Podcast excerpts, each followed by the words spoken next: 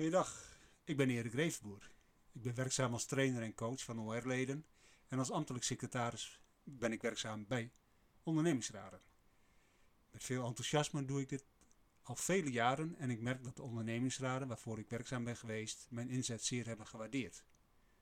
Je zou kunnen denken dat, wanneer je dit al zeer lange tijd doet, het enthousiasme voor de ondernemingsraad afneemt. Maar voor mij is niets echter minder waar. Nog steeds heb ik de drive om mijn werk en ondersteuning aan ondernemingsraadleden tot in de puntjes te verzorgen. Het geeft mij namelijk ontzettend veel energie. Ik zal eerst maar eens aangeven wat mij heeft bewogen om in ondernemingsraden te belanden. Mijn eerste grote werkgever was een overheidsinstantie. Hectisch en midden in de maatschappij staand. Voor mij betekende dit dat ik veel procedures moest kennen en toepassen, zonder dat ik eigenlijk goed wist wat hieraan ten grondslag lag. Ik verbaasde mij regelmatig over wat wij als organisatie deden en wat we volgens mij nalieten te doen. Waar en hoe ik dit kon bespreken was mij absoluut niet duidelijk. Kortweg gezegd, ik miste informatie en nog sterker gezegd, ik wilde als het kon hierover ook graag meedenken en meepraten. En wat gebeurde vervolgens? Zoals zoveel van mijn toenmalige collega's was ik lid van een vakorganisatie en bezocht op enig moment een vergadering. Vanuit het bestuur kwam de vraag aan aanwezigen om er eens over na te denken om je verkiesbaar te stellen voor de ondernemingsraad. Verkiezingen waren op komst en er werden kandidaten gezocht. Je raadt het al, de, de vraag kwam voor mij op het juiste moment. Ik hoefde niet lang na te denken en bood mij spontaan aan. Natuurlijk had ik wel gehoord van de ondernemingsraad en ik kende de leden ook wel, maar wat ze exact, exact deden was voor mij nog één groot vraagteken. Dat de ondernemingsraad zich ook bezighield met arbeidsomstandigheden en arbeidsvoorwaarden wist ik ook nog wel, maar hoe daar in de praktijk mee werd omgegaan was nog steeds een vraagteken voor mij. En wat kon ik er zelf aan doen? Aan de zijlijn blijven of meedoen? Het duurde nog heel even en toen werd ik verkozen in de ondernemingsraad. En vanaf dag 1 was ik super enthousiast. Ik mocht meepraten en adviseren over de bedrijfsvoering bij mijn werkgever. Ik mocht meepraten over de arbeidsomstandigheden en de arbeidsvoorwaarden. En over het algemeen welzijn van mijn collega's. Vrij vertaald betekende het dat ik samen met mijn andere ondernemingsraadsleden invloed had op de wijze waarop het werk werd ingericht en uitgevoerd. Binnen mijn werkkring werd ik al snel benaderd door mijn collega's, met sprankelende ideeën, maar ook met klachten en adviezen hoe het anders en wellicht beter zou kunnen. Voor mij is een klacht overigens een wens of een vraag. Zelf heb ik over veel onderwerpen wel een mening of een visie en dit delen binnen de ondernemingsraad en in het overleg met de bestuurder. Heeft er in veel situaties voor gezorgd dat de procedures, processen, arbeidsomstandigheden en het welzijn van de medewerkers hierin zijn en werden verwerkt. Dit is mijn drijfveer. Ik wil graag meedenken, meepraten en waar het kan en mag, meebesluiten over de arbeidsomstandigheden van mijn collega's. Denk hier bijvoorbeeld aan verzuimprotocollen, reïntegratie, de bedrijfsarts, functiewaarderingssysteem, aanstellingenbeleid, het arbeidstijdenbeleid, de risico-inventarisaties, investeringen in materieel, opleidingen, reorganisaties, privacy enzovoort. Een heel scala aan onderwerpen waar je als ondernemingsraadlid over mag meepraten. En dat dit ertoe doet, blijkt al uit alles waarover de ondernemingsraad in gesprek is met zijn gesprekspartner. In de loop der tijd is ook de wet op de ondernemingsraden uitgebreid en meer en meer bevoegdheden en verantwoordelijkheden zijn in de wet op de ondernemingsraad aan de ondernemingsraad toebedeeld.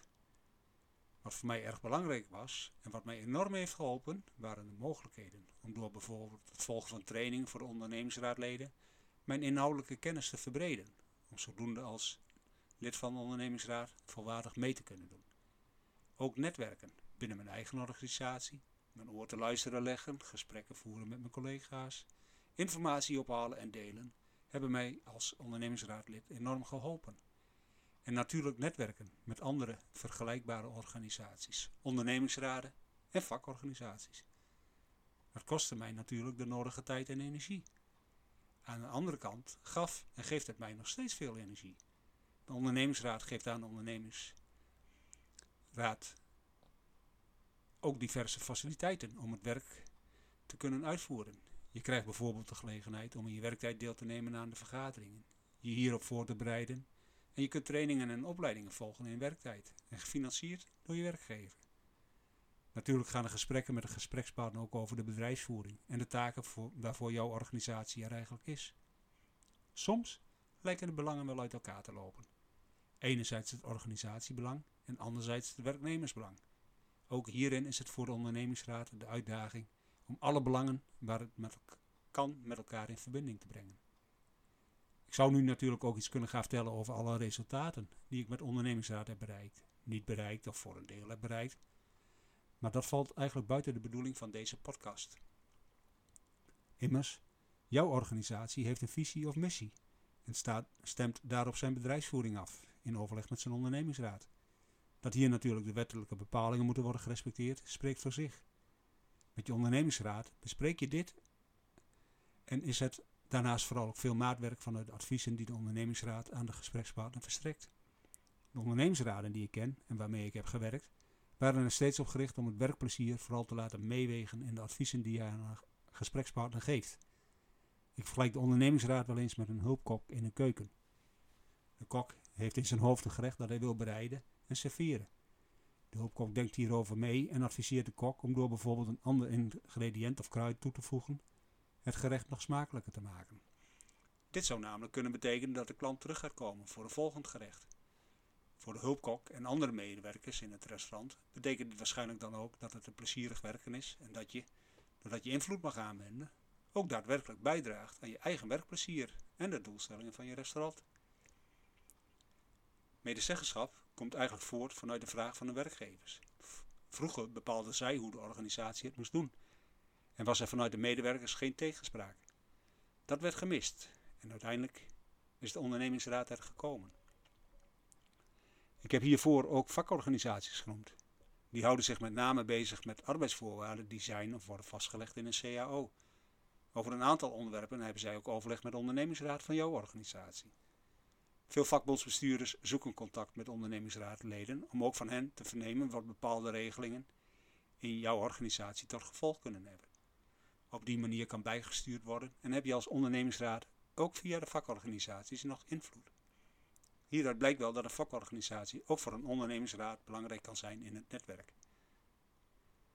En als je je kandidaat wilt stellen voor jouw ondernemingsraad, hoef je echt geen lid te zijn van een vakorganisatie. Als jij je kandidaat wilt stellen, dan kun je dit bij jouw ondernemingsraad kenbaar maken.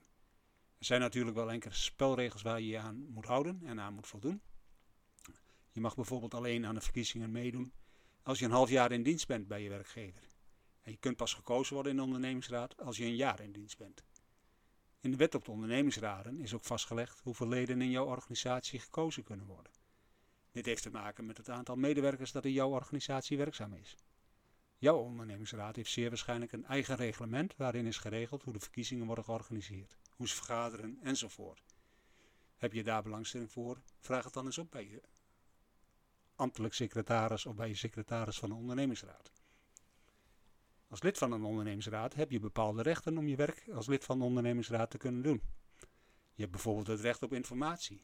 Wat betekent dat je van je gesprekspartner gevraagd en ongevraagd alle informatie moet krijgen waarvan je als ondernemingsraad vindt dat je die nodig hebt om je werk goed te kunnen doen als lid. Over een groot aantal in de wet op de ondernemingsraad genoemde onderwerpen mag en kun je als ondernemingsraad advies uitbrengen. Ik noemde net als voorbeeld al een reorganisatie. Ook vanuit andere wetten zal je gesprekspartner met de ondernemingsraad in overleg moeten. Over onderwerpen die daarin geregeld zijn. Denk hier bijvoorbeeld aan de arbeidsomstandighedenwet. Dan heb je ook nog het instemmingsrecht. Als je gesprekspartner iets wil over een aantal genoemde onderwerpen, dan is instemming van de ondernemingsraad vereist. Denk bijvoorbeeld aan de introductie van een nieuw functiewaarderingssysteem. Natuurlijk kun je als ondernemingsraad altijd een initiatiefvoorstel indienen bij je gesprekspartner om dat te gaan introduceren. En hiervoor kun je alle creativiteit die in je zit of die je vergaat voor gebruiken. Natuurlijk heb je ook het recht om te vergaderen en het recht op training. Dat is allemaal geregeld. En dat varieert vaak in het verstrekken van een aantal uren per week waarin je mag vergaderen waarin je je mag voorbereiden. En je hebt minimaal vijf dagen recht op training per jaar. Je hebt natuurlijk niet alleen rechten, je hebt ook een aantal plichten. Bijvoorbeeld de geheimhoudingsplicht. Soms is het onwenselijk om over datgene wat je nog in bespreking is met anderen te spreken. De gesprekspartner kan je dan voor een bepaalde periode geheimhouding opleggen. Denk bijvoorbeeld aan het voornemen om te gaan viseren. Dat is nog niet altijd direct eh, goed en helder om dat te gaan communiceren, zolang het nog in een, in een verkennende fase is. De wet op de ondernemingsraden kent ook het beroepsrecht. Wat betekent dit dan? De ondernemingsraad kan, als een advies bijvoorbeeld niet wordt overgenomen, of voor slechts een deel, een beslissing vragen of een advies of een uitspraak aan een ondernemingskamer of de bedrijfscommissie. En ook als de ondernemingsraad met een voorgenomen besluit niet instemt, kan hij de kantonrechter om een uitspraak vragen. Dit kan de gesprekspartner overigens ook doen. Dit maakt dus dat een ondernemingsraad sterk verankerd is in jouw organisatie en dat besluitvormingstrajecten zorgvuldig horen te zijn. Natuurlijk zullen er altijd wel verschillende inzichten zijn tussen de ondernemingsraad en de gesprekspartner. In de praktijk wordt hier divers mee omgegaan. Een algemeen uitgangspunt zou kunnen zijn dat de ondernemingsraad en de bestuurder er in gezamenlijkheid uitkomen. In het verleden heb ik meegemaakt dat de ondernemingsraad en de gesprekspartner vanuit een principieel oogpunt van het beroepsrecht gebruik maakten. Daar waren we het over eens en dat gold ook voor de uitkomst van een uitspraak. Je zult misschien wel gemerkt hebben dat ik medezeggenschap erg belangrijk vind. En ik hoop dat je door mijn podcast hier ook enthousiast voor bent geworden. Wil je invloed op je werkomstandigheden en daar actief in meepraten, omdat je ook het gevoel krijgt, ik mag meepraten? Neem dan vrijblijvend contact met mij op.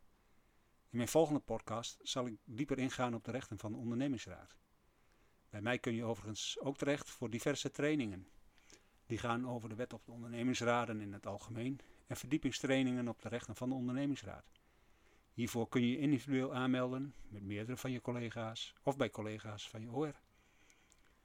Mijn trainingen zijn naast theorie vooral praktijkgericht en voorzien van tips en trucs om je te ondersteunen in het mooie vakgebied van de medezeggenschap.